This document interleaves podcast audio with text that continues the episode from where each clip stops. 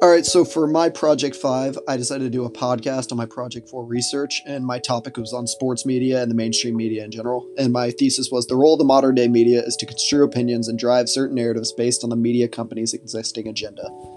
Uh, there's obviously a lot of directions I could go within that, so I started with that athletes are no longer just athletes in the public eye. Uh, LeBron James, for example, has become a philanthropist. He does so much great work in his local community, started an elementary school, and recently Laura Ingraham told him to just shut up and dribble, uh, kind of limiting what he's able to do within the community. And I thought that was stupid because she was just saying that because she didn't agree with James's political beliefs. And then I went into kind of like the sports, like mainstream media itself and why they did it. And I recognized that they saw how successful political media companies were and all sorts of media companies, and they thought they could do the same with sports. And obviously they could because it has really, really taken off. And then I went into detail about how uh, social media has had a huge impact on society as a whole. And this is certainly the case for sports. Like 75% of my Twitter timeline is all about uh, different sports and people debating things. So I really thought that social media has made a lot of things take off, and it's certainly done that in sports and then uh, I went into like what I really wanted to argue is that um, the media uses propaganda to push certain narratives that they want the public to agree with. I think this is certainly the case for the political media, and it also is the same for sports. Like you're gonna like Fox News is gonna give you stuff that conservatives want to hear. CNN is gonna give you stuff that liberals want to hear. And sports media does the exact same thing. Uh, and this uh, i have a problem with this because a lot of people don't have the time to do the research like that they are interested in. Like you have to spend a lot of your day at work. You have to spend a lot of your day watching your kids. You don't have time to research everything you're interested in. So a lot of people rely on other people's information to form their own opinion. And i think it's kind of stupid that the media is able to make people believe things a certain way just because it fits a certain agenda for them and so I talked about sports has the same strategy. Uh, people that get clicks in sports media have outlandish opinions. They say dumb things, but they get clicks. They make money.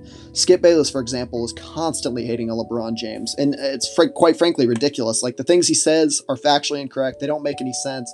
But Skip Bayless might be the most popular person uh, in terms of popularity, not likable, but the most like in terms of just known. He might be the most known sports media member in the entire like world, which is crazy because a lot of the things he says, like they just don't make any sense.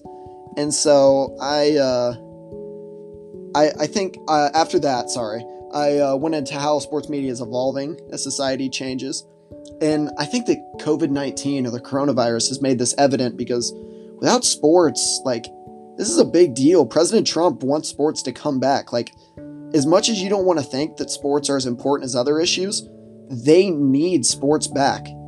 Like the economy is crashing because a lot of these sports things, it's crashing for a million different reasons, but a huge part of it is the revenue these sports were making is all gone, which is ridiculous.